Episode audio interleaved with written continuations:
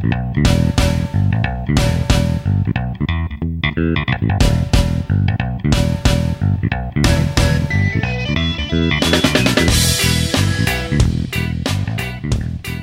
guys, and welcome along to another episode of Soot and Whitewash. This is show number 48, and I'm your host, Neil Piper. No out and about today, no big long rambling intro, but I do have a guest, a returning guest. Who is my guest? My guest. Hello, how you doing? It's Alex. I didn't warn you about that at all. I kind of hoped you'd just run with it and gone like, hey, but yeah. Sorry, I was kind of listening, but no, I just sound like a dick. But I'm not going to do it. I'm not going to restart. So, how are you, pal? You all right? Cool. Yeah, good. Yes, very good. Thank you. Yeah, good. Great. So yeah. We've been already recording for about 45 minutes, and I've got absolutely nowhere. So, should we get on? Yes. Yes. Right. So, I wanted to talk to you about our little project, about Project Box Camera. How are you getting on with it? Great, yeah. Really chuffed with my results from my first kind of proper roll, because I did run a quick test roll through it, which was just, point it at anything really. But I just had that one roll through the Agfa Synchro Box. It's brilliant. It's amazing. So just because I'm familiar with the camera. Obviously, so just would you mind just telling the listeners what the camera is and what film you're running through it? Yeah, I used HP5, which is kind of a safe bet, although a little bit fast, arguably, because it's probably these cameras were like 50th of a second or something thereabouts at kind of f11 or whatever. Yeah. So 400 is probably a little bit quick, although I'm in Wales and it's winter, so probably all right. And HP5 is like for how forgiving it is for overexposure, and just copes with everything pretty well. So how old is the Agfa? Are we talking 50s? I think it's 1949. I think it is. Oh, okay. I think that's when that model didn't. I believe so. So when that was new on the shelf, new in the box, sort of film speeds would have been 100 tops at that point. I think that would have been considered a fast film at the time. I'm saying 48. Have I got that right, or was it 58? Oh, damn it! I can't remember now. And I was looking at this the other day because I told my brother about it. I can't remember. It's so immaculate. It just looks like evidence of time travel. It's just really? crazy how perfect it is. I don't know where it's been. I bought it off eBay. Probably in its original box, since it was in the little canvas, kind of weird yellow canvas bag thing. Yeah, I think we've all got one of those, haven't we? I think. Yeah, I've got a couple from other cameras, and they're just canvas, and they're great. But this one's got a kind of velvety material stuck to the inside, which is when I first got the camera out of. It was entirely covered in orange dust inside and out. Oh yeah, I remember. This velvet stuff is all breaking down. So all I had to do was just get the dust off and realised, oh my goodness, you've got the posh one with the velvet liner. Mine's just a canvas one, which in itself is kind of the canvas itself is kind of breaking down. This I chucked this away straight away because it was like, oh god, get it out of the house. It's probably like. Toxic. Yeah, it's like asbestos and probably, fiberglass. Yeah, they used it for everything. Yeah. Yeah, so it's German and just nicely made, simple. Although it seems a bit flimsy. The metal that it's made out of is very thin, so as you're holding it, it kind of pops and tings a bit because the sides kind of buckle in and out as you're holding it. It's not very not a very rigid thing because it's made out of flat panels. It's just it's a bit boxy as it would be. But weird that it's a 6x9, yeah. Yes, 6x9 on 120 or 620. 120, yeah, 620. I think is purely Kodak, which is 90% of the market, I suppose. But I'm not sure I'd buy a 620 Kodak. Really? Camera, just for the hassle of... I kind of resent Kodak still for their... you know, it just seems so awful. Like, sell just cameras cheap and ensnare people into, you know, years of having to only buy film from them. When 120, it's the same stuff, and it was, you know, widely available beforehand. They didn't come up with anything. All they did was try and make it so you had to use their film by buying their cheap cameras. That's business, mate, isn't it? Business. Yeah, but yeah. I know what you mean. I know. One out. Yeah. I have got a Kodak box camera, but it's a 1915, which is 120, because I don't think they'd turned evil by that point. Oh, okay. I think I've got some...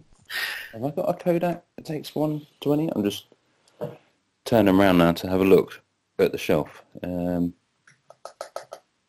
Yeah, mine's got... No, I think the free Kodak ones I have are all 620 ones. Right. I like that brown one you've got. That's a really nice looking camera, but again, 620. It is 620. The mod, the clue is in the name, isn't it? The Brownie 620. Oh yeah. Yeah, I like that though. I think that's. It's not. Well, I don't know.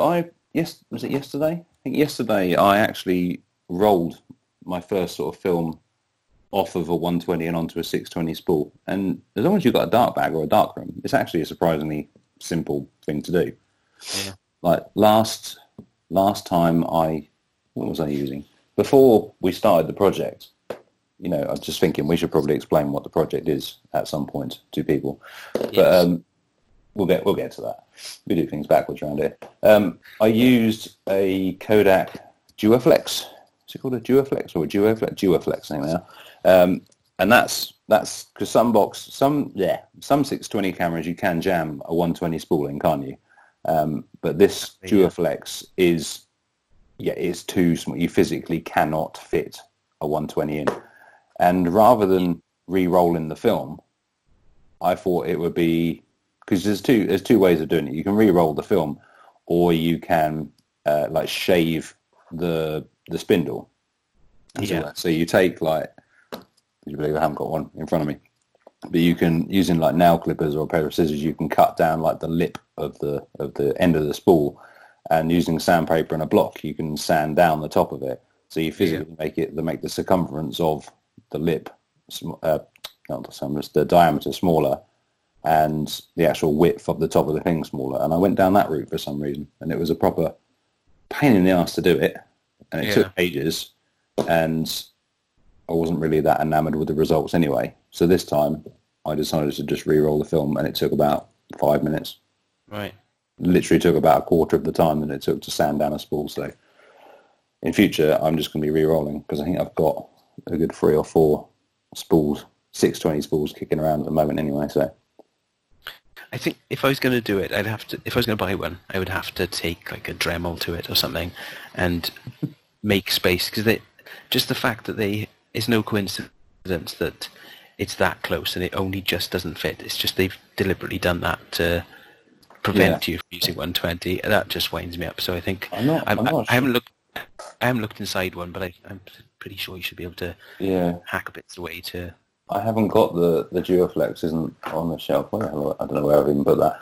But is that like a pseudo TLR looking? Oh yeah. I know the one you mean. Yeah, that's a nice looking camera. Yeah, they're nice. I'm just trying to sort of picture the inside of it, and I don't think even with a Dremel, I don't think there's enough metal to shave off of the inside that you'd be able to fit in there. I think, like you say with yours, it's made basically of tinfoil. Right.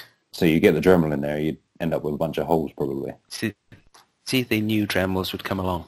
They made it deliberately too thin. All right, that's what you reckon, is it? Yeah. In 70 years' time, this Welshman will have an idea of sanding this out. Well, if we make it a simple... That's right. They'll do that, so fuck them. They're that evil. No, I do like Kodak film. Yeah. Just can't afford it, really, to be honest.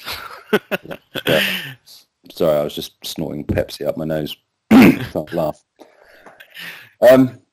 Yeah, I'm just looking at the pictures now that you've taken with your Agfa, and they're awesome. That's about like I was really shocked, but not for you, for the camera that's that old. They're proper super sharp, aren't they? Yeah. It's one of, is it your brother, did you say, in his workshop? Yeah, that's right. Yeah.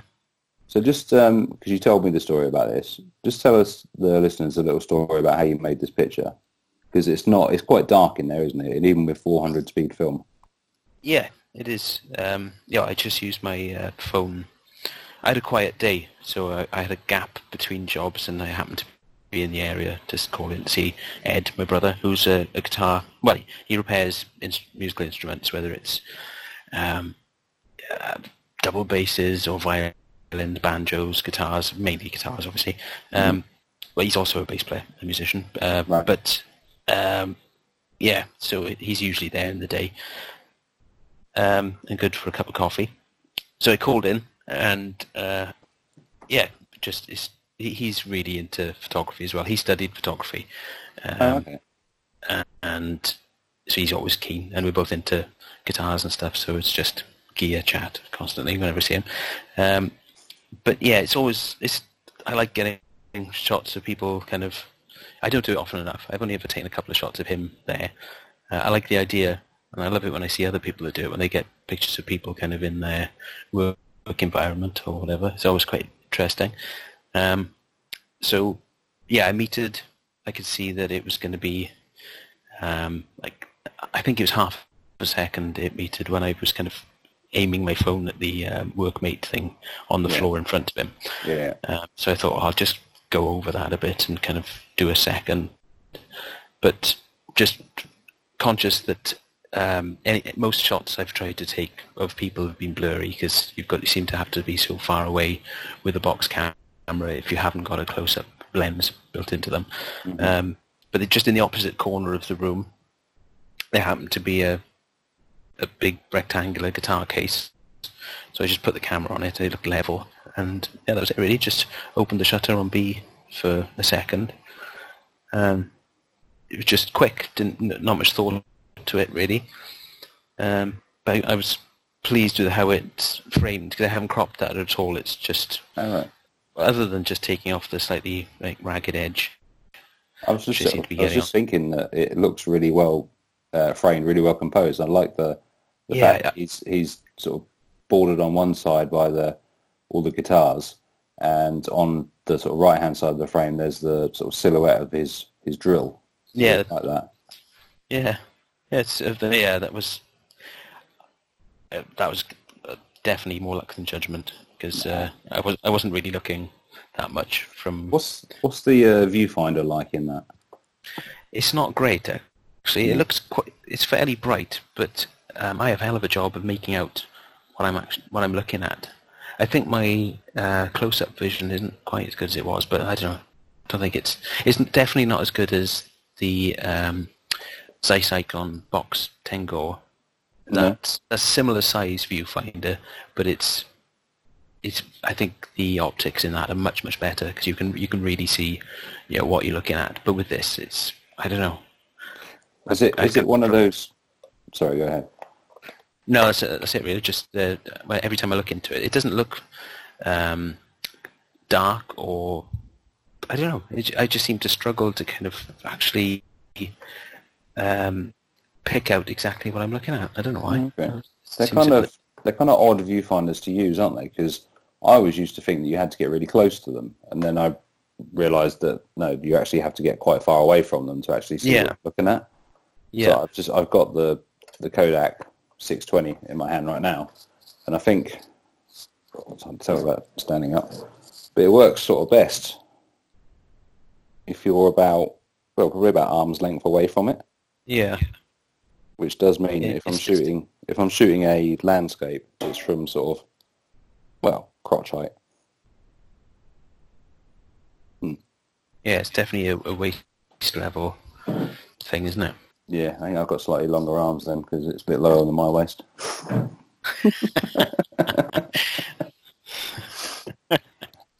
Right. Yeah. Moving on. So, how many rolls have you run through? You say it was just that one and a test one. Yes. Yeah. Yeah. It's it's a lot sharper than my Kodak. for the landscapes and things. They were really soft. I noticed with this, like there's the mountain road. Well, just all of them really. They're all surprisingly sharp. They are. And I love the one with the valley in the mist. Yeah, that's down in Simmons Yard in the Forest of Dean. Yes, awesome. We were just leaving. I'd been there for a week, and then on the last day we were just kind of driving out to there and got a glimpse down into the valley through the trees. And Kim said, "You got to stop. You've got to go and take a picture of that." Kim said that. I won't stop. I won't stop everybody now, and we were just kind of on our way. So really delighted that she said, "What are you doing? Go and take a picture of it, idiot." So that's really cool to see. Yeah, definitely. Yeah, I know it would have been if it was Ash. It would be the absolute opposite. It's like, really? I just want to go home. I think that sort of reaction had tempered my, that's why I didn't kind of go, oh, yeah, I've got to stop. If I'd said that, she probably would have reacted that way. Probably. Yeah. It's like if I see a tin in the shop, she's like, oh, God. But if she goes shopping and spots a tin that she thinks I might like, she'll buy it for me. No, really? It kind of fuels my need to make up tins for pinhole cameras. I can go out on a limb and say Ash has never, ever brought me home something that I can make a camera out of. Intentionally, at least, intentionally. Ah, right, yeah. But they're chuffed with the shots. They're great. Really pleased. They've come out better than, I think, my first attempt. So my first attempt was, I think did I speak about this on our last show, on a previous show? I can't remember now. But I took a roll of very, very expired Ilford FP3 out in the Brownie 620. And when I say very expired, it was September 1962 that expired. Yeah, that's nuts, yeah. Yeah, that's pretty old. Not the oldest film I've ever shot, incidentally, but definitely the oldest film I've ever shot without any sort of exposure compensation or anything. Right. So Chester Brandt, one of the members of Project Box Camera, sent me a couple of rolls. And was like, I think he said, I've had success shooting this at ISO 6 or ISO 3. I can't remember what one he said now. I think from new it was a 64 ISO film, like in 1962. I think it was a 64 speed film, maybe. Yeah. So he was like, shoot it at 6. I was like, okay, yeah, that's brilliant. And then I realised that, hang on, this is going in a box camera, and the only adjustment I have is how long the shutter is open for, and I'm doing this all handheld. I'm not doing it on a tripod. Well, what's the worst that could happen? And it just literally went out and just shot it at literally box speed, on sort of instant mode, which I think on this camera is something like 1/30th or 1/50th, or like you say, they're all sort of that kind of speed, aren't they? And when I developed the negatives, I think I developed them in Cathanol, and when I developed them, there was barely anything on there for a lot of the roll.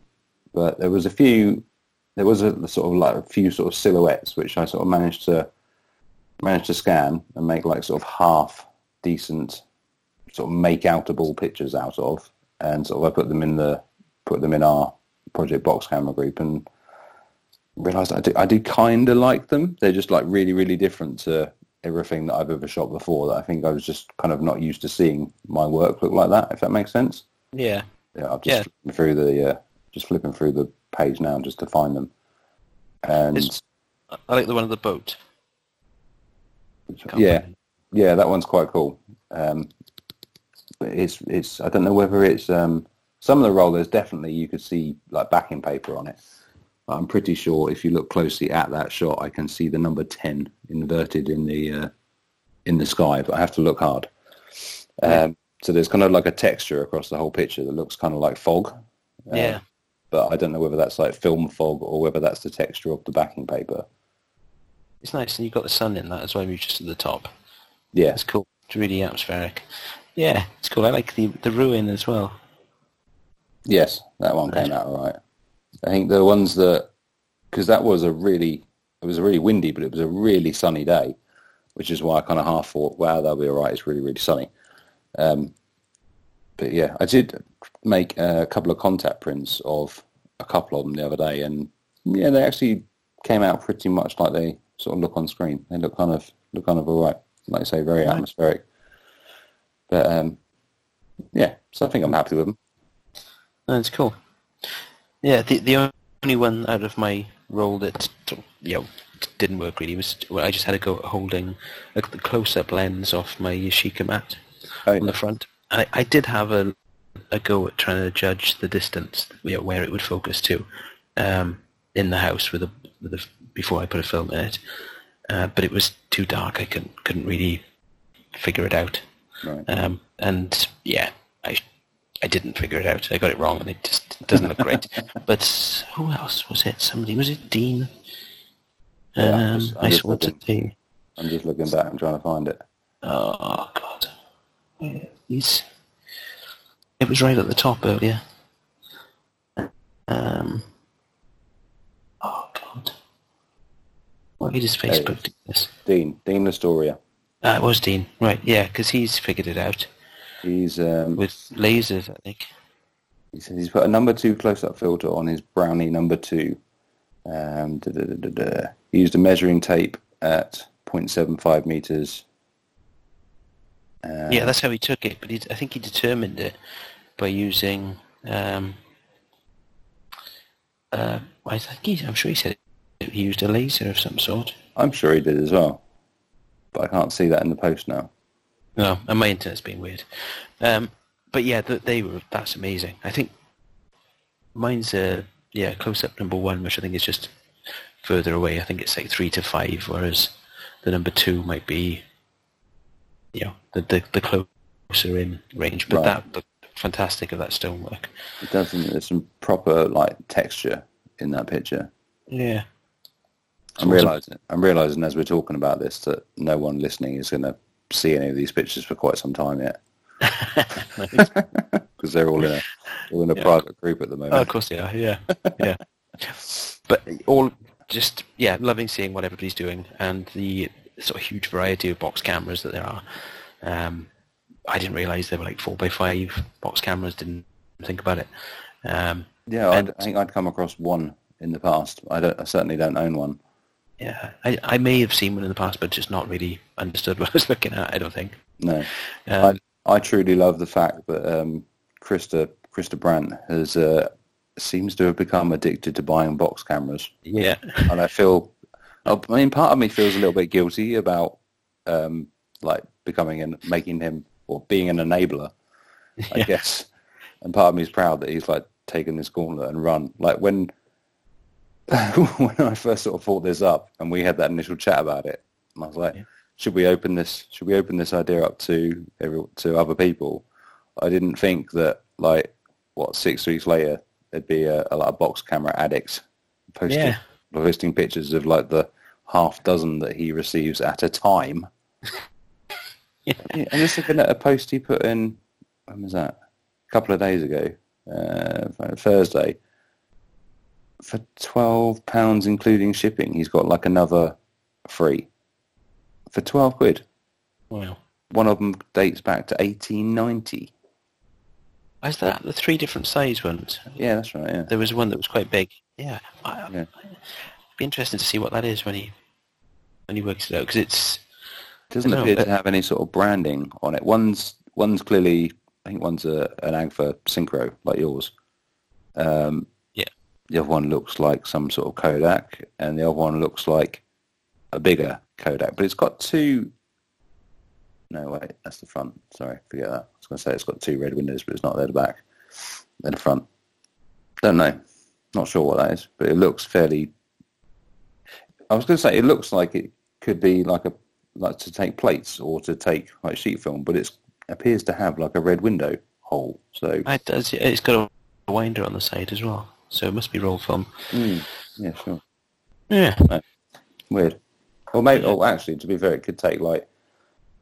I mean, is it like 118 film that was like 120 but bigger? Oh, quite possibly. I didn't even know about that.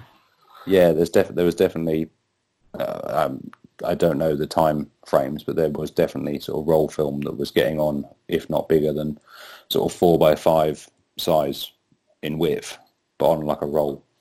Right. But I like what's it called? Like the numbers.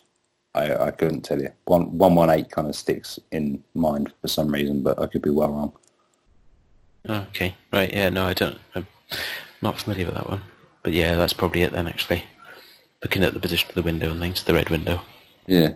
Although it looks kind of like a yellow window. Yeah. Yeah. Yeah. So I think there's been some failures, but quite a lot of predominantly success at the moment. I know a lot of people, because I emailed everyone this morning, didn't I, sort of just checking in, and there's been a few sort of people that are saying, oh, I've been a bit slow because this has happened or that's happened, and the labs, you know, someone said, I think Gretchen said that she was having, the lab was taking quite a long time. I could be wrong, maybe not been Gretchen, I can't remember. Yeah. Someone definitely said the lab was taking a long while. But it all seems to be progressing fairly well, I think. Yeah, everybody seems enthusiastic, so it doesn't matter really, does it? If it's, if it's a bit slow for people to get going, it doesn't matter really. It's not, there's plenty of time, and it's not that many shots a month. So. Well, exactly. I mean, we agreed a maximum of 6 images a month, a minimum of 1 roll. So. How does that? I just had a thought. If someone joins the, if you pick yourself up one of these 4x5 box cameras, that's not on a roll. So is that like 1 sheet a month? How do we do the ruling on that, Judge? Oh, I don't know. I suppose it doesn't really matter, does it? I guess we'll worry about that if someone picks one up. I suppose. Yeah, whatever they want to contribute, I suppose. Yeah, I guess. What was I saying? So it's like a maximum of 6 pictures submitted in the month, and I think I've got 6. They're not how I wanted, but I kind of like them, and I've got, like I say, I re-rolled that, FP4 this time. I rolled onto that 620 spool, so if I get a chance, I'll shoot this before the end of the month. If I don't, then there must be well, there's a maximum of 6, so there's easily a maximum of 6 on that roll that I can share for my first month, and I know you've got some cool ones already. Hopefully everyone else will be doing the same. I might swap them if I shoot any more. I'm about to. Put 6 in there, yeah. I'm carrying the camera everywhere, so... that's the thing. Which I put in the email today, I just wanted to make sure that everyone's using, like... I don't mind if people swap out films, but I'd rather everyone sort of used the same camera for that month period. I don't really want like swapping cameras like mid-month. I think that'd be a bit odd, and frankly a bit hard to keep up with from sort of the organisational point of view. Oh, okay. But I think that's fair, isn't it? Yeah. Yeah. I suppose it'd make it easier for putting it together at the end. Although, probably. I suppose it depends how, because there'll be like up to 6 shots per month per person. How many shots would actually go forward then for if it was going to be collated into a zine or whatever? It's not. It's going to be a lot less. That's true. Probably. So I don't know. I hadn't thought about that. Oh, we'll just let it run. I didn't realise how complicated. I genuinely didn't realise how complicated this would be when we had that first conversation about it. Yeah, this is... I've never actually made a zine, so this is all new to me. It's not the zine that, like, looking at this, it's like the zine is the easy bit, but like it's the sort of getting everybody's work in one place, and like that. Like one of the really hard bits actually is communicating with everybody, because it didn't occur to me that not everybody would be on Facebook. Yeah, I just assumed that even if you didn't like Facebook, you used Facebook Messenger, but. There's at least 2 people in the group that don't use Facebook. So we have this sort of... Hear that, Dave Walker? Yeah. Yes, Dave Walker. Danny. And Bruce. You, Bruce. You know you. Not just those 2. I think there's a couple of others as well. But, yeah, I just assumed that everybody would be on there. So we have this sort of chat going on in the Project Box Camera Facebook group. And then I always think, shit, those guys, they're just carrying on their merry way, just shooting away on their box, not knowing what's going on with everybody else, which is kind of a cool thing in a way. Yeah, I don't want them to feel kind of left out. But equally, I wouldn't want them to join Facebook just for this, because no one wants to join Facebook. No, it's pretty serious, isn't it? It's a big decision. Yeah. Yeah, not sure if it was the right one. But did you see Dave's... oh, yes. His Robobox. Cyborg thing. That's just amazing. He called it absolutely a Robobox. Awesome. Do you know, because I'm not 100% sure what it even is, do you know what he's actually made? Yeah, it's... I'm not 100% sure. It's an LCD shutter, and I think I'm pretty sure it's two LCD screens, one in front of another, which are clear glass until you energize them, and then they go black. Right. I think these had to use two because one isn't quite. It's more of an ND filter rather than a black shutter. I'm pretty sure this is how he's done it anyway. So he's got, I think is it an Arduino kind of circuit thing? Yes, which is, yeah. So just let me stop. He's got effectively a piece of glass that is light tight until he tells it not to be, and then it lets the light come through. So he's got a shutter that doesn't physically move. It just effectively makes itself invisible. Yes. Is that right, yeah? Yeah. And he's created the circuitry and the kind of program in there. So he's just got a little potentiometer which he can turn with a matrix display, like an LED display.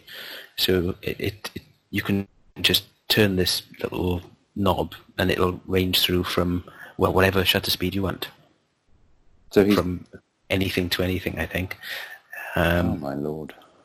So it's just 100% accurate, and anything from probably, I'm not sure how fast it'll go, but I should imagine it would be 1,000th of a second.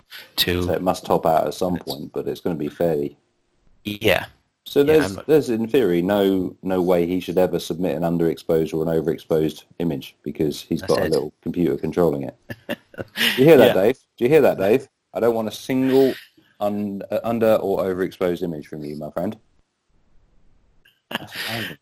Yeah, it is amazing. It's kind of the shutters are the hard part of homemade cameras, or that's it's something that's so difficult to produce. I had heard this put forward as an idea a couple of years ago. Oh, I'm not quite sure when it was, but it might have been on one of the on the Homemade Camera podcast. Yeah. Somebody talking about the possibility of using an LCD display as a shutter. I think that was Ethan. Oh, possibly. Yeah, quite possibly, yeah. And yeah, of course, I can. I totally understand the theory, but I wouldn't have any idea, despite having done electronics in college a long time ago. I wouldn't know how to program something to do that. No, me neither. Wouldn't even know where to start. No, I wouldn't have a clue, but Dave's just phenomenal. He's got, I'm not 100% sure what he does. I can't remember if he's told me. My memory's terrible. But yeah, he's got the practical and, knowledge to just turn things out. A bit like Ethan, really. Just seems to be able to dream anything up and produce it. Quickly and absolutely in awe of people like that. Yeah, really am. I'm just looking at Dave's pictures now, and they just look incredible. I hope I'm not mixing up two different things that he's working on, because when I looked at the photo of that, I could see there appeared to be a cable release coming from the back where he's got the PCB. Right. I can't see a picture of the camera. Actually, no, that might just be the wire going through into where the LCD is. Yeah, right. I think it is. Though. I remember seeing, because he took it on Graham's photo walk, if I'm not mistaken, didn't he? Last that's right. Maybe, and I remember seeing a picture, Simon's picture, I think, of this man sort of crouched on the floor with. That's right. What frankly looked like a shit bomb, yeah, like a little box with wires coming out of it, yeah. Yeah. And Yeah, I knew what it was because I've seen it on Instagram. I was like, that does look a bit like a bomb. Right, yeah. Maybe tuck the wires inside it. Good bit of advice. Seriously, hats off to him because, yeah, he's done something absolutely amazing with it. And I kind of hope that he dreams up something mental like this every month. I'm sure he won't, but I'll be quite happy if he uses that for the whole year. That'd be amazing. Yeah, it's incredible because it's just, you know, something you can now use on anything. And now he's, you know, done the groundwork. I'm sure other people will be able to far more easily use that type of shutter now that he's actually figured out the details of how to get it done. So presumably there's, I mean, this shutter, I could be well wrong, but I'm just picturing like a rectangular piece of plastic type stuff. I'm picturing, I guess, like a calculator screen. Do you know what I mean? That's what I'm picturing, yeah. Yeah. So presumably you can fit that on a camera of any format, could you not? Like, because his is presumably a 120 or a 620 camera. I'm just thinking, can it go bigger than that, presumably? Yeah, I don't know. Because, I mean, the shutter on my Speed Graphic is, the actual physical shutter is fairly small. I'm wondering about learning how to do it now. Yeah, I suppose it depends where the shutter is placed in relation to the lens elements, because there will be a limit to, you know, how narrow you can go, obviously, for the maximum aperture and things. Sure, I'm not sure. I don't really know enough about. I say I literally know nothing about it, so I should probably have a read of it before I start designing things in my head. Yeah, that's cool. Amazing, though. Really awesome thing to see. So you've been experimenting with large format. I have. I've been... Sorry, something was just going on my computer screen. Yeah, I've been out with the Speed Graphic that I got last year from that I won at the photography show. It's got a... I haven't got it next to me now. It's just literally just out of reach. Hang on just a minute. I'm just going to go and grab it.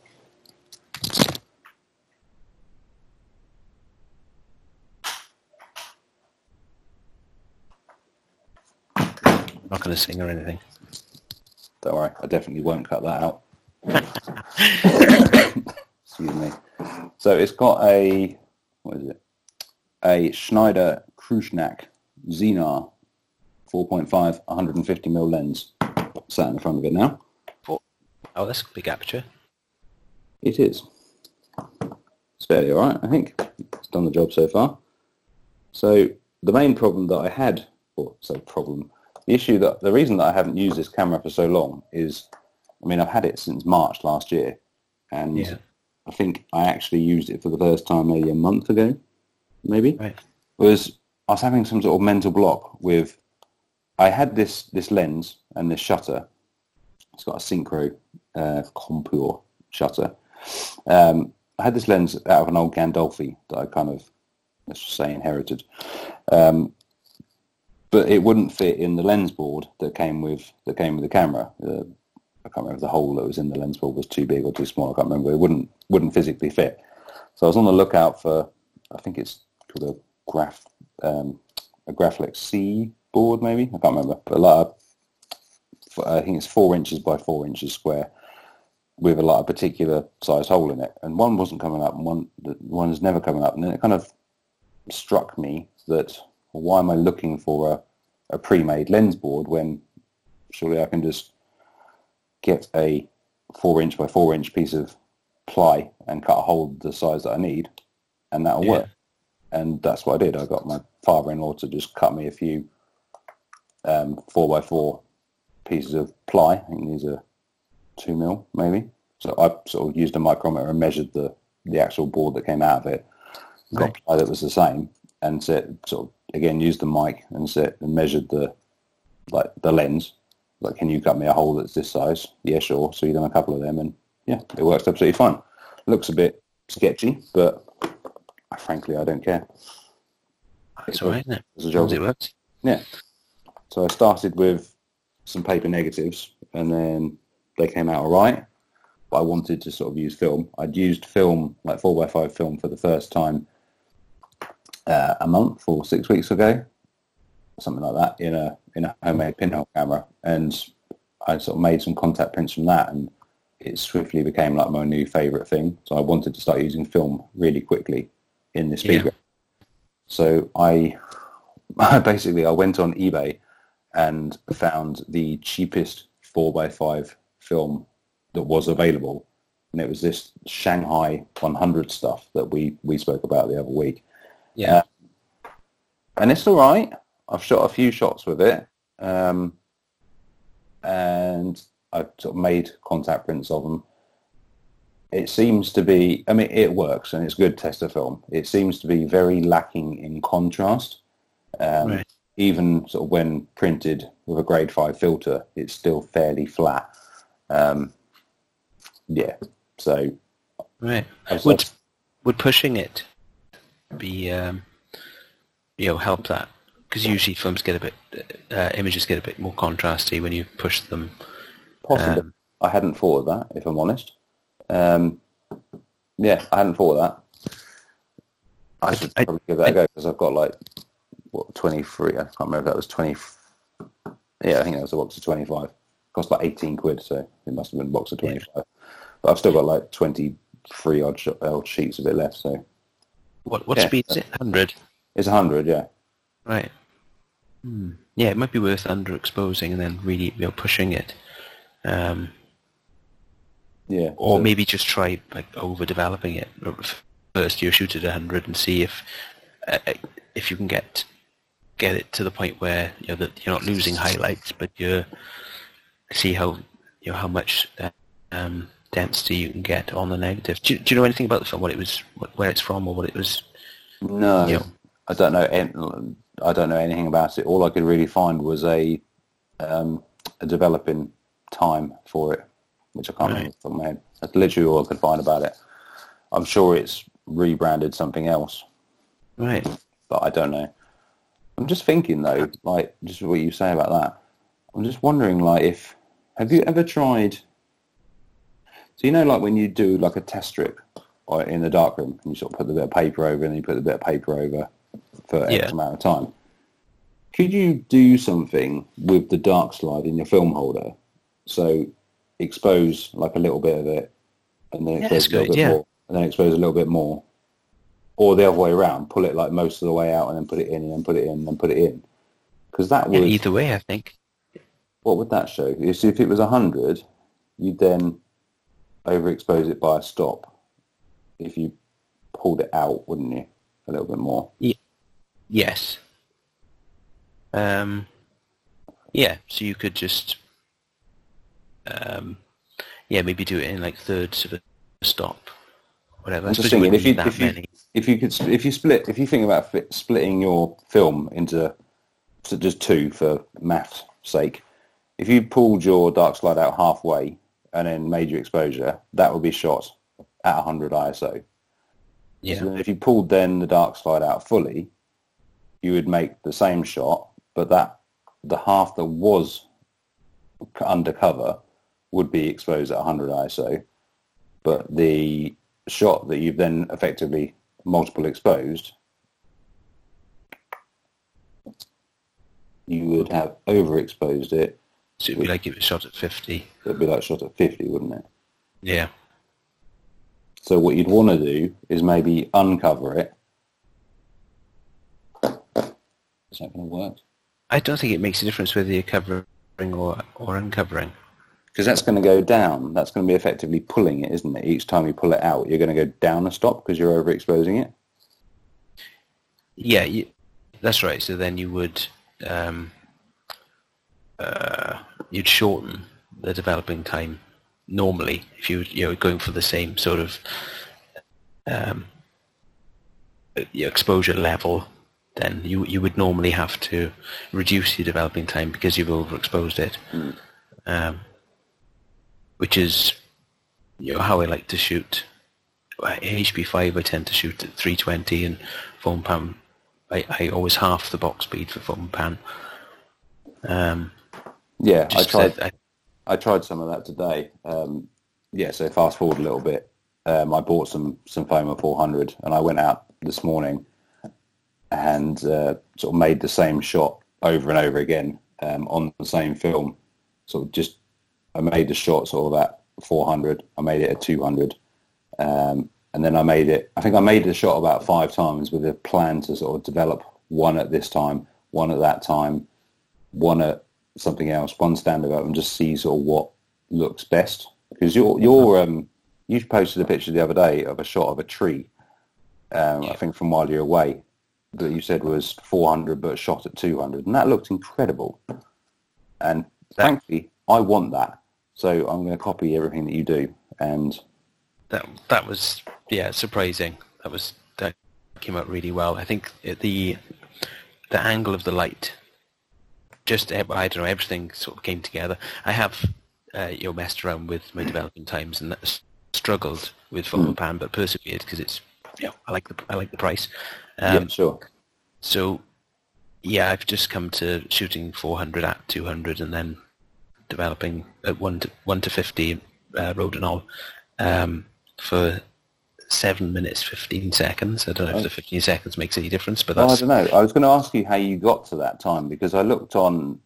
Not that I didn't believe you. I looked on Massive Dev, and just to see what the other options that people had shot it at, and there was one on there so for 1 to 50 dilution and shot at 200, and that had the same time as when you shot it at box speed. It was 11 minutes. That's right. I wondered how you got to 7 minutes. Well, I looked at the times either side of that, because that didn't make any sense to me. You can't shoot it at 2 different speeds, then develop it at the same time in the same dilution. No, it's not a linear graph necessarily, but it is. There's a gradient to this. The maths behind it, or the physics, or whatever. I thought those figures, that just doesn't make any sense that you develop it at the same time. So I just looked at the figures above and below it, and then in my head picked a figure that was a kind of midpoint, which my kind of random mathematical stab at it was 7 minutes 15 seconds. So I can't remember what they were the other side, further up and down the scale.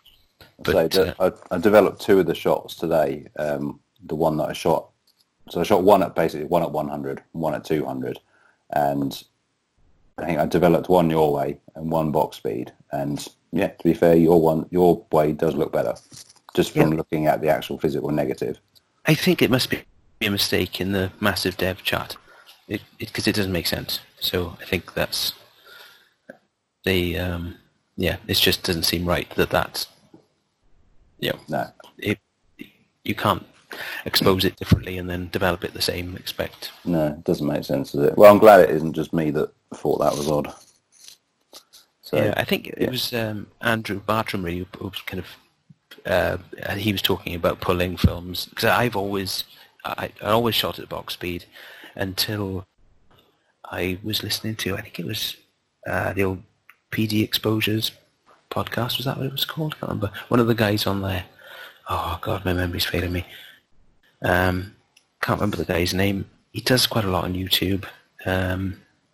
Anyway, he shoots HP5 at 1600 all the time.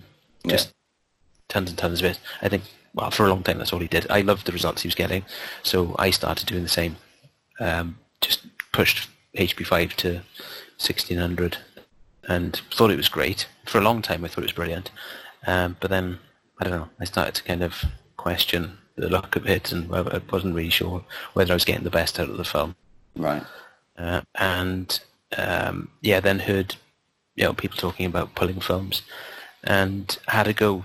I think it was around this time last year. I think I was shooting some HP5 at 320 and just absolutely loved the results. I've always liked, I thought more grain is better, This I knew would reduce the grain, so that kind of put me off it a bit. But the tonal range, the extra, I don't know, there's sort of like a creaminess to the shadows, and it just those the darker part of the image just seems to have so much more tonality to it compared to box speed or pushing it. It was just, I was amazed by it.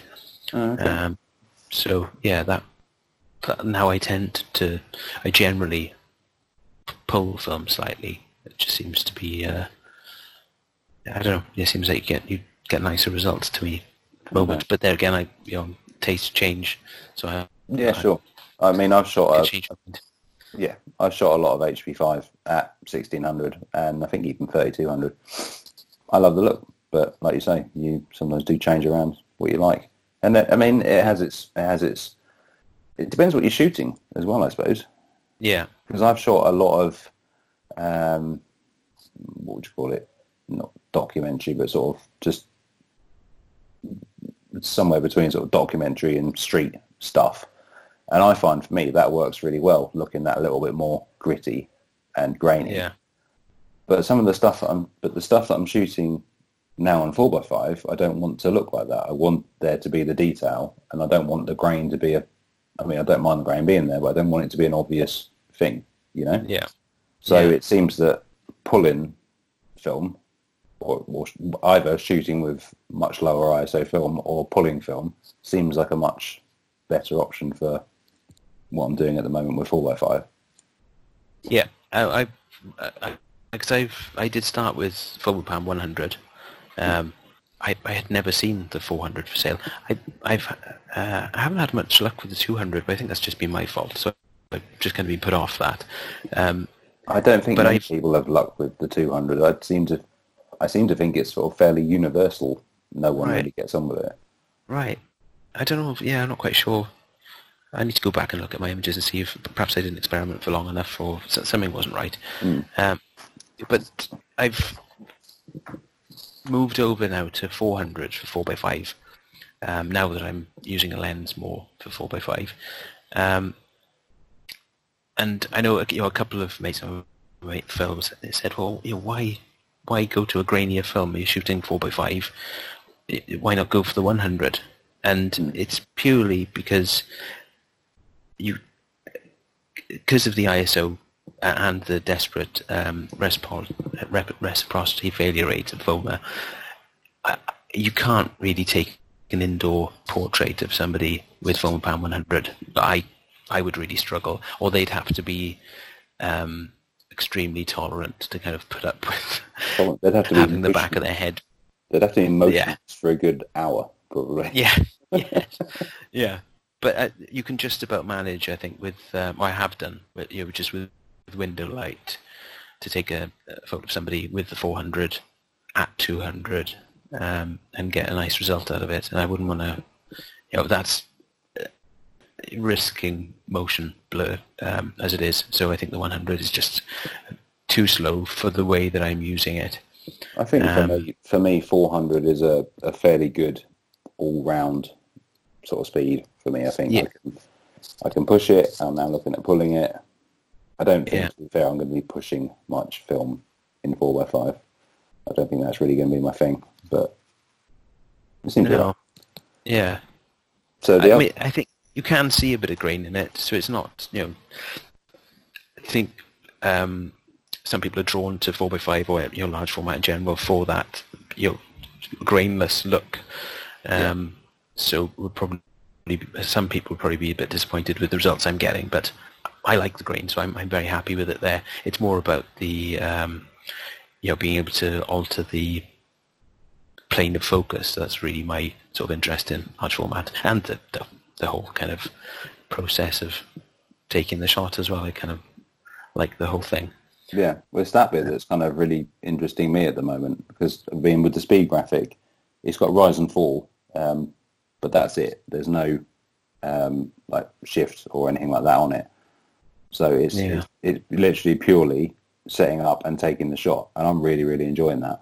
Like today, like I say, I went out with some of this FOMA, and because of my back, I can't walk very far at the moment.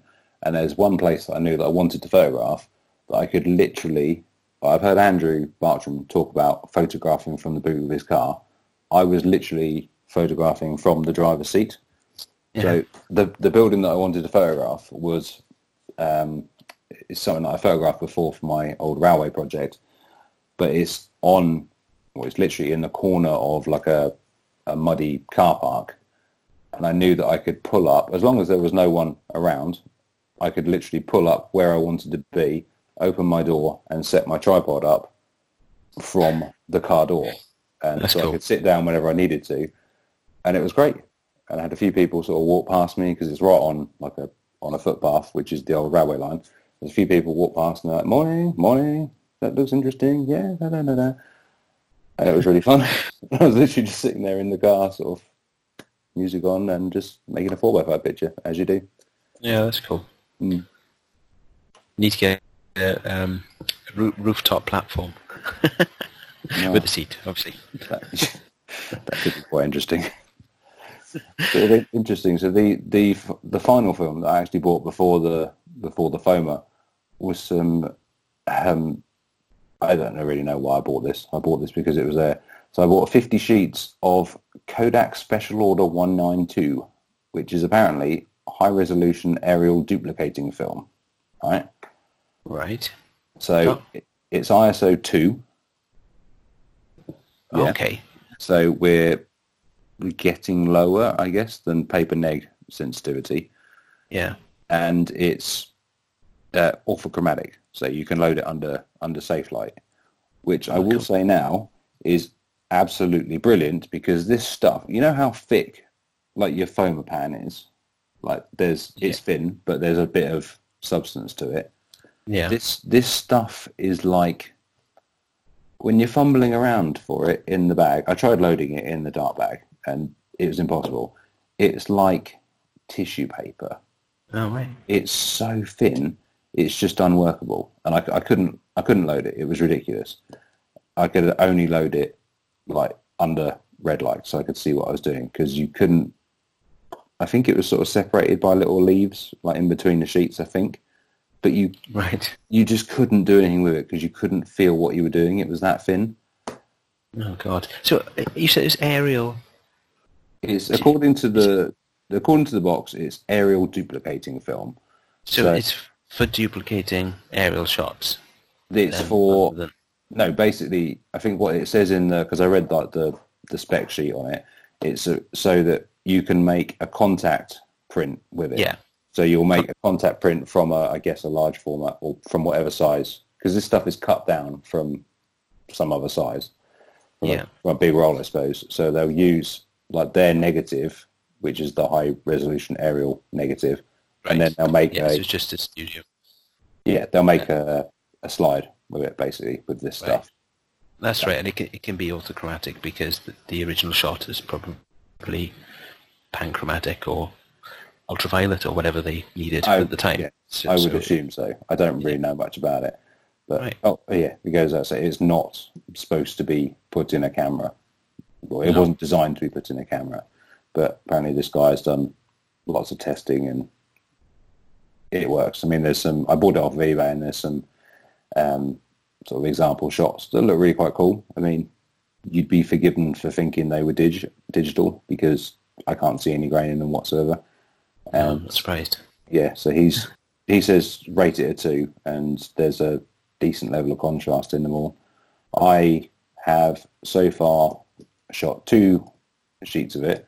One was a complete bust, which I thought was the film or the dark slide, because when I developed it, there was literally just a big streak of light across the film. Right. There was no image there. And I thought, well, either there's something's gone wrong with when I shot it, or it's actually like not orthochromatic, and I burnt it under the safe light. But either way, my FOMA has arrived now, so I'll worry about that another time. But then when I was processing one of the sheets of FOMA today, that I actually shot at the same time at the same place as this first sheet of Kodak 192, it had exactly the same streak across it. So I'm assuming something went wrong with the shooting process. Does that make sense? Right. Yeah. The same issue on two sheets of different film shot with the same camera and the same lens. So I'm assuming it was it's got to be. But then I've used the camera since then. I was just trying to work out, sorry, the film. So if you're shooting at 2 ISO, so that's for Sunny 16, and that's like half a second at f/16. If you say so. I can't do the maths right now. I think so, because you set the shutter speed to the closest number to the ISO. Oh, sure, yeah. So I'm just wondering what you... Yeah. If you could get a... So how many stops that be? Okay, so you could be shooting like 15th of a second at f/5.6 in bright sunshine. So that's quite cool, isn't it? I think when I metered it the other day, it was fairly bright but overcast, and my meter doesn't go down to 2, obviously. So obviously it doesn't. It goes down to 20. Oh, I've got it right here. For some reason, it goes down to 6.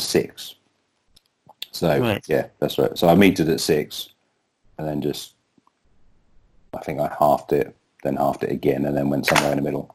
Half of it was free. Yeah, I think I maybe metered it at 3 then. I don't think I've done the maths more than that. Or metered it at 6 and then cut it in half. What sort of shutter? It worked out to be about a second, I think. Okay. Yeah, at that kind of length and over, it's not going to make much difference anyway, is it, I suppose? No. I was just looking at my app on my phone, the My Light Meter one, that goes down to 3 ISO. Oh, right. Which is quite handy. Didn't realise that. Yeah, that's cool. I always forget about the one on my phone. What does that go down to? Ooh, that goes down to 0.8. Whoa. That's quite interesting. That's apparently, cool. Looking at my MacBook screen right now, at 0.8 and f/14, that's 2 minutes and 3 seconds. Interesting for you, isn't it? Yeah, so that's about what I've been up to with the Speed Graphic recently. Oh, that's cool. Oh, and the other thing, I did graft... there's not really much to talk about this other than why did you do that? Because it was fun. I grafted the lens and the shutter off of an old 1940s Kodak Best Pocket Camera on the lens boards and used that. And that seems to work all right. Yeah, I saw the results from that. It's really good. Yeah, I shot a picture of myself. It's a proper selfie because in the picture, if you look closely, you can see my arm reaching up to press the shutter button because that doesn't have a cable release. Yeah. So I'll share that at some point. But I had this old Best Pocket Kodak that had come in a job lot of darkroom stuff randomly. And I always really wanted one because I thought they were such a brilliant camera. And this particular one, because they're, if you're not familiar with them, they're what the soldiers used, I think, in like World War II. I don't think they're World War I. I'm pretty sure they're World War II. But they were pocket size, hence Best Pocket Kodak. And this one belonged to the grandfather, I think, of the lady that gave it to me. And I really wanted to keep hold of this one because it had some sort of story behind it. Like there was, the story. But it was literally unsalvageable. Like the bellows were completely shot, like to the point where there was more hole in them than bellow. And it was really quite rusty, and the shutter didn't even work. So I sort of made the fairly hard decision to sort of sacrifice it, and I removed the shutter. We got the shutter working, and the shutter and the lens is all in like the same bit. And so, grafted it onto another one of those 4x4 boards, and it works. Works absolutely fine now. That's cool, yeah. I did a similar thing with a Kodak folder a little while ago where it was a similar story. It was just rusty. The rollers where the film goes through were just seized and really rough. I did put a film through it, but it just scratched it a bit. Right. And it was just, in a bad state. So I tried to make a pinhole camera out of the film transport bit, which I've put to one side somewhere, which I might come back to. Mm-hmm. But I kept the lens and the shutter. The shutter wasn't great to try and use that for a different camera I was messing about with. But I remembered that I had this single meniscus lens, and then one night just taped it to a bit of foam core and put it on my Intrepid. And right. I was amazed. I managed to take a selfie. Yes, I remember seeing this. Yeah, without a shutter, but just by using the. I've had an extension lead with a switch on it, so I plugged my lights in, and my daughter now Hannah is knocking at the door. Give me a second. Hang on. Yeah, you're right. We'll see what she's knocking at the door. Sorry.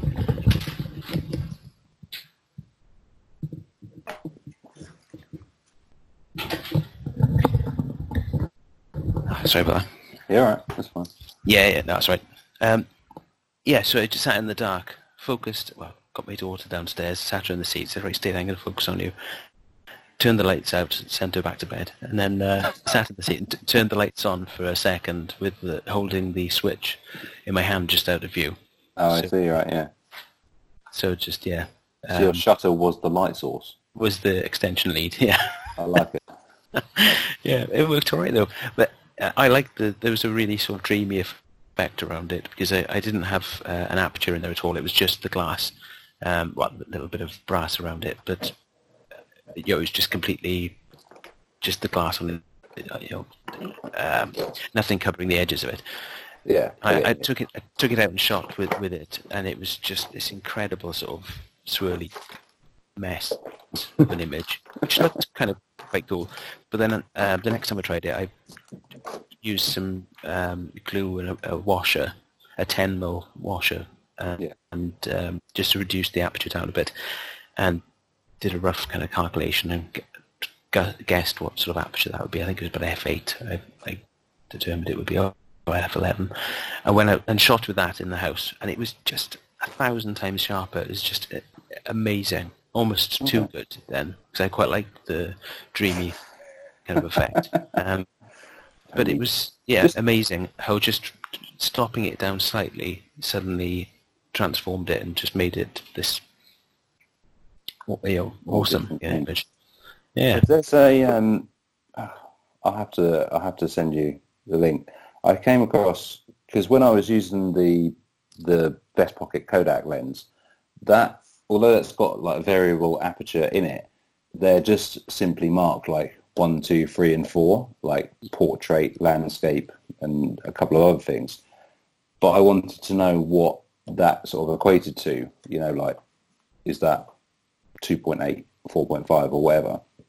And there was a website that I found that when you measured like the diameter of it, it told you what f-stop that would be at what focal length you're at. Right. So I'll send you a link to that. That might be of some help. But that's how I worked out what the f-stops were on the low lens. Oh, that's cool. Yeah, that'd be good to know for the certainly for messing about with this one as well. Yeah. I can't remember how I worked it out. I think I was guessing based on the fact that it was focused, gave me the distance from the film plane that would have been the same as the original camera. Okay. And then, I can't remember really how I worked it out. I think I need to do it because another lens that I've got, so I might have to use like your light trick with this one. But I've got an old enlarger lens that I was literally given this at a boot sale. A lady sort of saw me pick it up and knew that I knew what it was, but I wasn't going to buy it. And she was like, "You can just have that if you want it." So I took it. It's an old like, Ray? W-R-A-Y enlarger lens. Doesn't fit any of my enlargers, so I mounted it again in another board, and when you put it on the front of the camera, it does, like, you can definitely find infinity on it. So I'm yet to use it because although you can adjust the aperture on it and it says it's a f4.5, fine, when you look at, like on my enlarger lenses in the darkroom, they're all marked like 2.8, 4.5, what have you. This one is literally just marked 1, 2, 4, 8, 16 and 32. And I don't know what that equates to. So I'm thinking I may have to split this one open and measure the actual apertures and see like what. I mean, because 32 is the smallest aperture, like physically, and 1 is... Well, I'm assuming, because it says f4.5, I'm assuming 1 is fully open, which it is. Yeah. So I guess that's 4.5. So does that mean that 2 is 5.6? Because that would mean that the next one would be 8, but it's not. It's 4. So I don't know. Yeah, that's weird. How is it written? Is it like stamped onto it or etched onto it? It's not something that could have rubbed off. No. It's literally stamped into the barrel, like 1, 2, 4, 8, and they're all clicked. Like, I don't know if you can hear them. Right. Yeah. Yeah. Each one is. It's. I mean, no one's written them on with a Sharpie or something. Let's just put it like that. I don't know how to like meter for using this lens. You know. I suppose I could just sort of open it up wide, being fairly confident that is 4.5, and just make a shot at 4.5 and see if it works, I suppose. Yeah, and make a guess, shoot the same shot, then stop down at what you think it is and see how they develop. If you get the right end result, then you were right with the guess. Might be a bit of a long-winded way of doing it. It kind of makes. It makes sense that wide open is 4.5 because it says on the front of the lens 4.5. Yeah. Even though that setting is marked 1, so it would stand to reason that 1 stop down. That does work the same within larger lenses, isn't it? That halves the light. Or do you think they do it in like half stops on some enlarged lens? I don't know. I don't know. How old is it? No, the ones I've got are all just seem pretty standard. I don't know. Stops. I'm assuming it's fairly old, simply because it's all metal and glass. There's no plastic on it that I can see. Right. So I'm assuming it's fairly old. I could be wrong. It might just be good quality. And it might have been built for some particular use. So it's maybe that's giving it a different range of figures for some reason. Maybe. Yeah. I don't know. It's really strange. Has your Graflex got a focal plane shutter? Yes, although I don't use it. Right, well that's really cool if you haven't got a shutter on the lens. There is. I haven't even thought about that, to be honest. Because you're unlimited, you can put anything on there.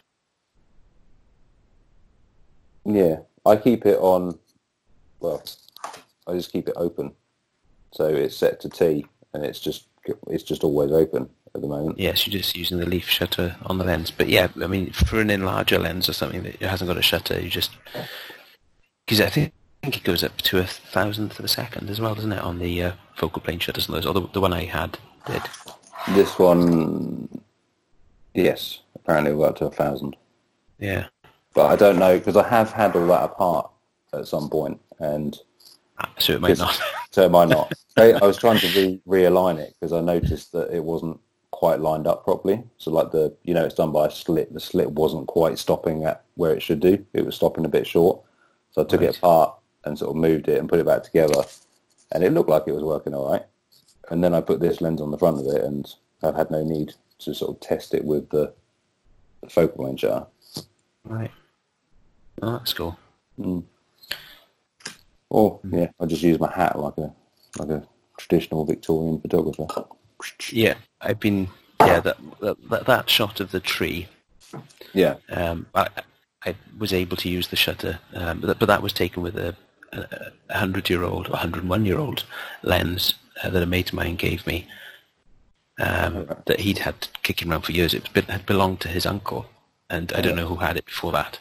But it's a Carl Zeiss 18 centimeter 4.5, and it came with a Thornton-Pickard roller shutter that the lens actually fits onto.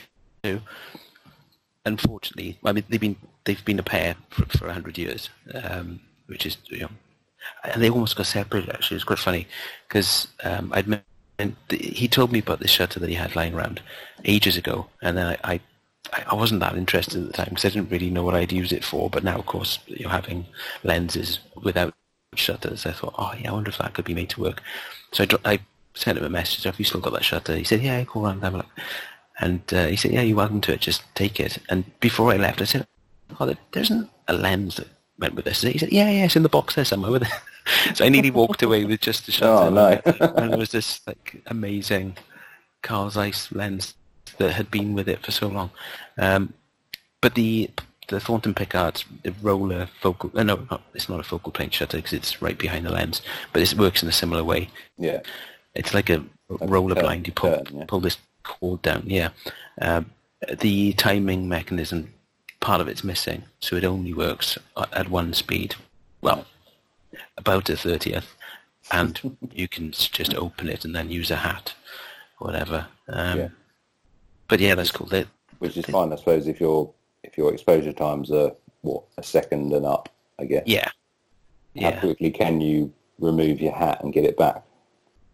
Yeah, I think, not much, half a second, I suppose, probably, at the quickest. Depends on the style of hat, I suppose.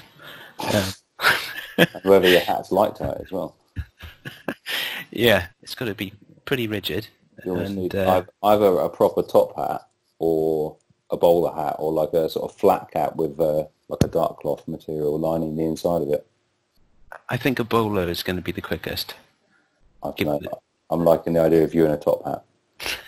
I'm looking at your Skype picture right now with your cat on your shoulder or whatever it is and just sort of mentally putting a big like chimney hat, like Victorian chimney hat. You've got a massive head as it is, I don't know. I think the world wouldn't be ready for me in a big hat.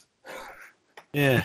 But that was quite a find, that lens. It's just, I mean, it's now my favourite lens. Right. It's just absolutely awesome.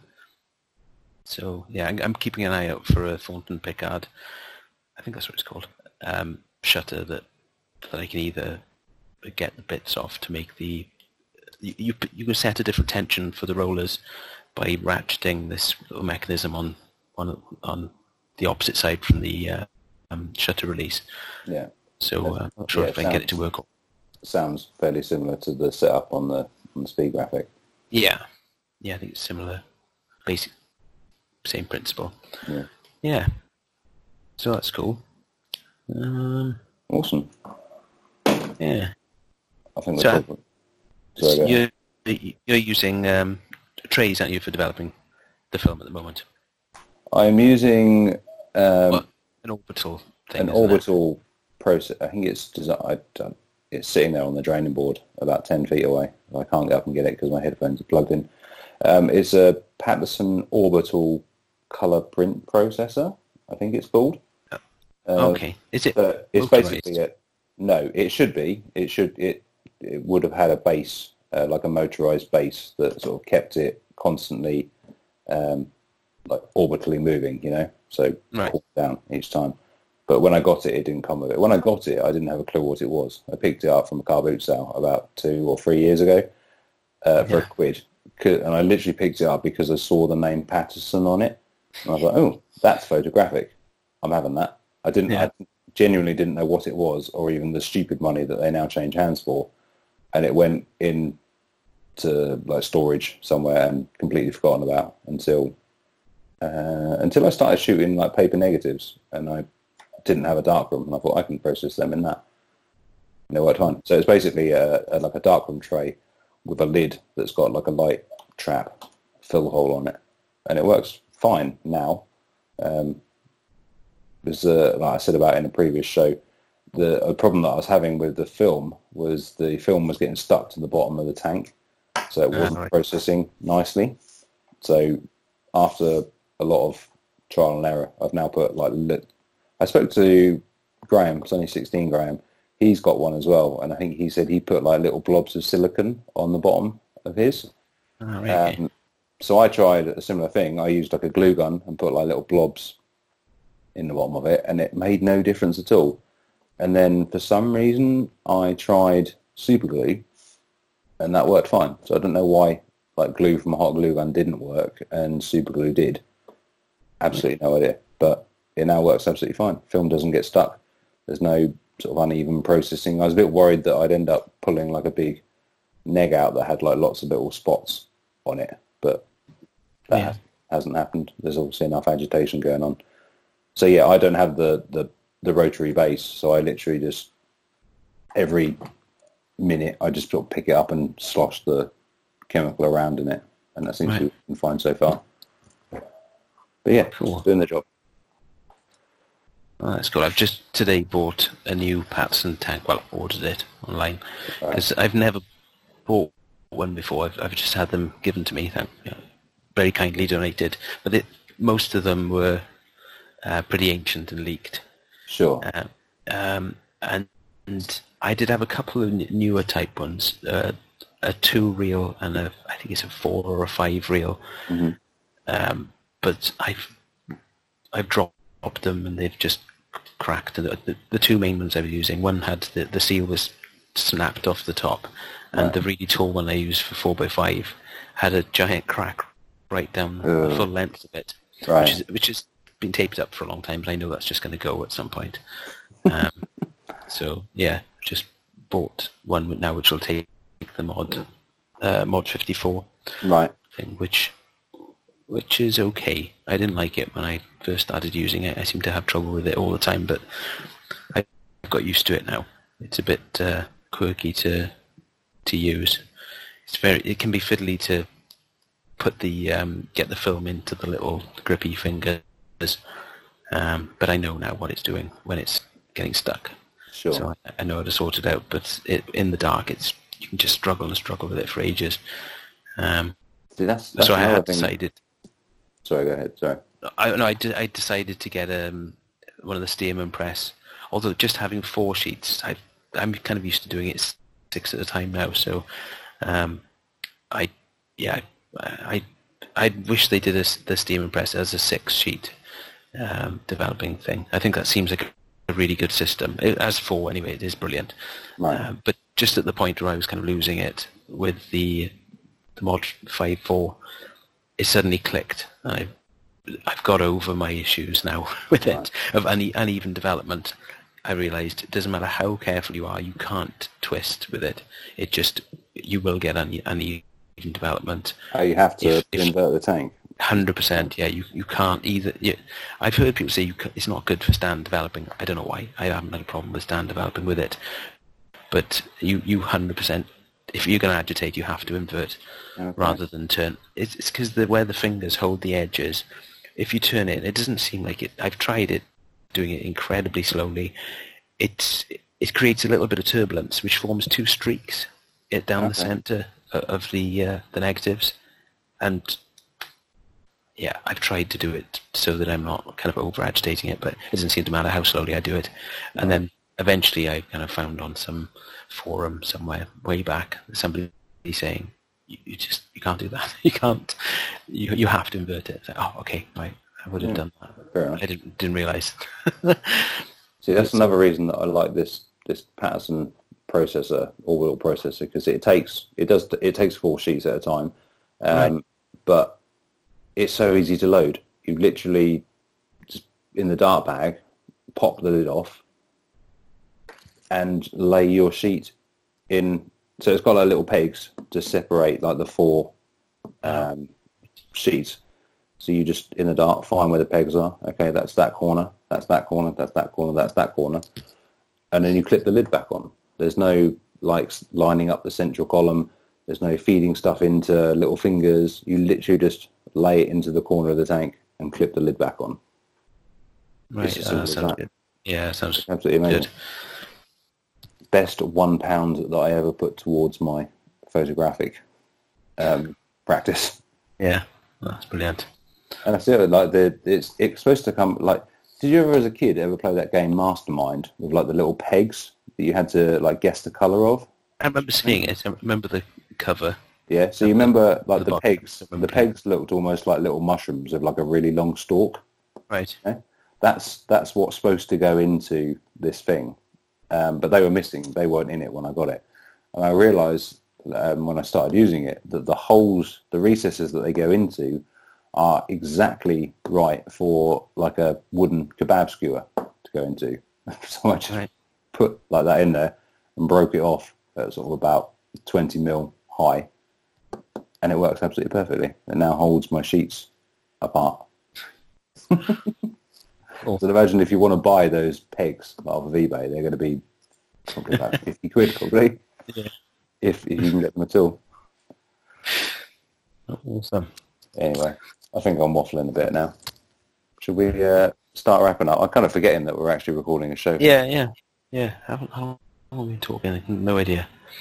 About an hour and a half, I think. I was just checking that we were actually recording. So I doubt if anybody's still listening anyway, so... Probably not. Well, at least like this is one less podcast for you to have to listen to this week. Yeah, it's great. You've heard it all already. Right. I think we've had a good enough chat. Shall we wrap it up? Where can everyone have a look at your work if they so choose to see it? Grainy Blur on Instagram and Twitter. That's it, really. Yeah. It's kind of, I have Flickr as well, but I'm sure there's things are linked anyway, so sure. Yeah.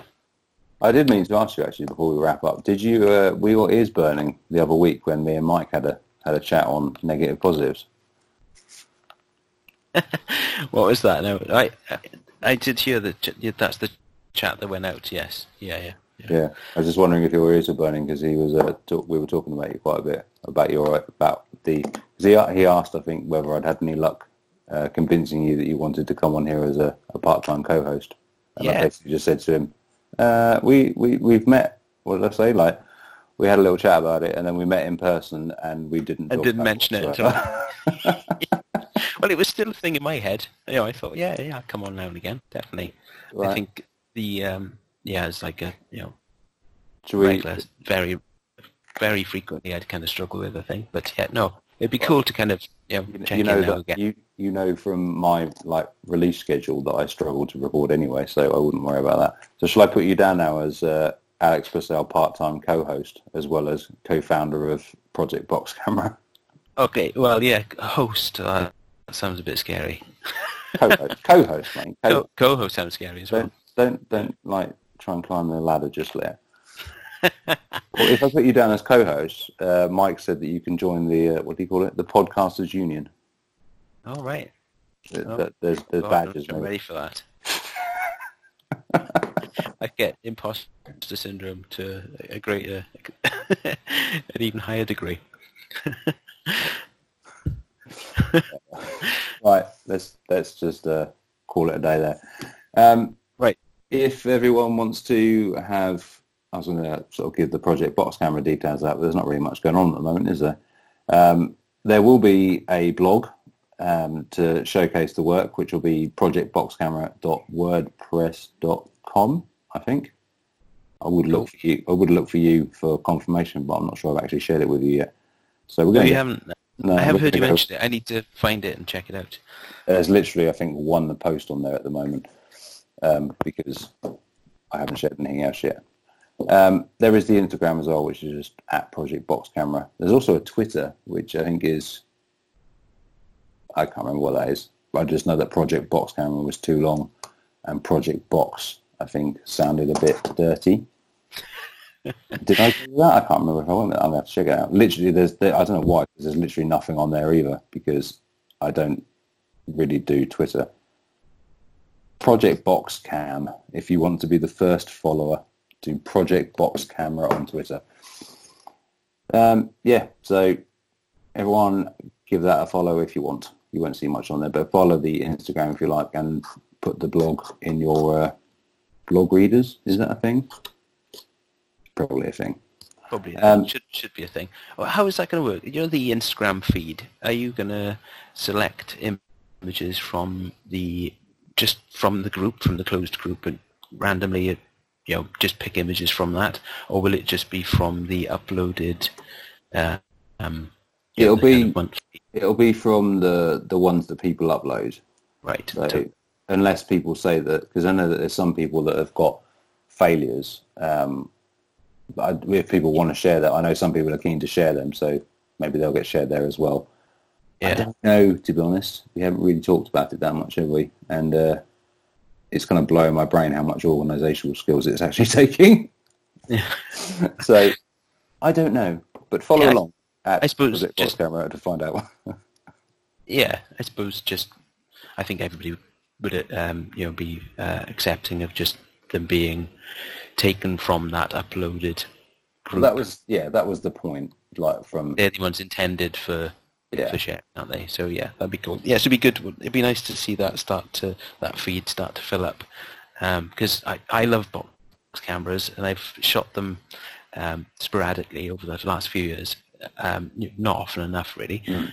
And I love seeing the shots, but it would be great to see your one feed that's just entirely box cameras, and especially.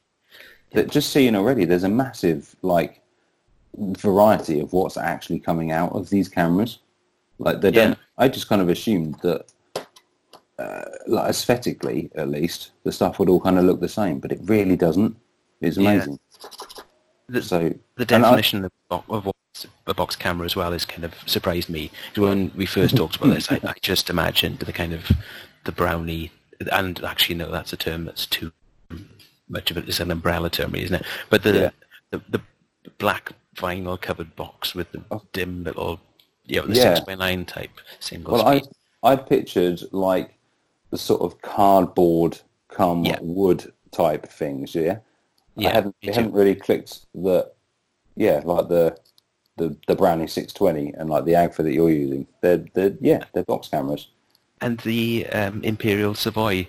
Yeah, that's just this incredible thing which I've never seen one in real life, because I think they're just an American thing. I hadn't seen one until, was it Mike that's shooting with one of those? I can't remember now. I know Eric from All Through the Lens podcast. Yes, he uses one a lot, and Matt Melcher as well. I think it was Matt Melcher's that was the first that I saw. Possibly. Someone's got like a sort of there we go. Yeah. Oh no, Mike's got one. Imperial Mark 11, 12. It's like a 50s. It looks not that similar to like a 50s American car, does it? In colour and sort of styling, yeah? Yeah, definitely, yeah. Or it kind of looks like some airport building or something. Yeah, so. Yeah, that looks cool. Yeah, very mid-last century. But I kind of, just going back to the posting, I kind of pictured that the January stuff would be posted in February, but I'm getting the vibe that people kind of want to see stuff now, being posted now. So I don't really know what to do. I kind of pictured that everyone would shoot through January, and then as everyone's shooting through February, the stuff from January would be shared in... Everyone would be shooting through February, and then as they're shooting through March, the stuff through February would be being shared. And then so on and so on and so on. Yeah. But I'm guessing a lot of people aren't done yet, so I don't know. We'll just see how it goes. Yeah. Well, they used to say on Top Gear, what's the worst that could happen? That always ended badly. Anyway. Yeah, we'll just take it as it goes. Right. I'll try not to derail your ending. I was ending the show, wasn't I? Where did I get to? I done box camera. So the show has... You're going to have to learn this if you're part-time co-host. The show has its own Instagram, which is @Soot and Whitewash, and it's also on Twitter as well, which is @Soot Whitewash. You can see me on Instagram if you like, @Neil_Piper, and that's about it. We got anything else to ramble on about, or are we done now? That's it, I think. I reckon so. It's getting a bit late. Getting a bit late now, isn't it, as well? It's probably turning. Right. Yeah. We'll call it a day for that. Thanks for listening, guys, and we'll speak to you again soon. Bye-bye. Bye. Hey, guys, just quickly, I realised when I was editing this show together that I forgot to thank the lovely coffee donors that have donated since the last recording. So I'd just like to give a big thanks to Ben Reynolds and Andrew Bartram for chipping into the coffee account. Coffee account, if you'd like to donate towards the show, that's coffeeko-fi.com/Soot and Whitewash. Anything that you'd like to give will go towards the show. So that's done. There's just a little call in from some dude that I'd like to insert here, and that will finally be the end of this show. Cheers, guys. Bye-bye. Hello, Soot and Whitewash Podcast. This is Mike Gutterman from the Negative Positives Podcast, coming to you from the Gutterman Cave here in Louisville, Kentucky. And there's hot word on the street that Mr. Alex Purcell might be joining Mr. Neil Piper as a co-captain on the Soot and Whitewash Podcast. It's just good to see that Neil Piper and my evil plan has come to fruition. Ha ha ha! Well, Alex, I got to say, I got to welcome you to the Podcasters Union. There, along with that comes some union benefits. There's health insurance. There's vacations. There's pension plans, and so make sure that Neil gives you your benefits package for becoming part of the Podcasters Union. And if he becomes a bit of an a-hole, remember you can always go on strike. So yes, union yes. Everybody stay positive and shoot some cool film photos.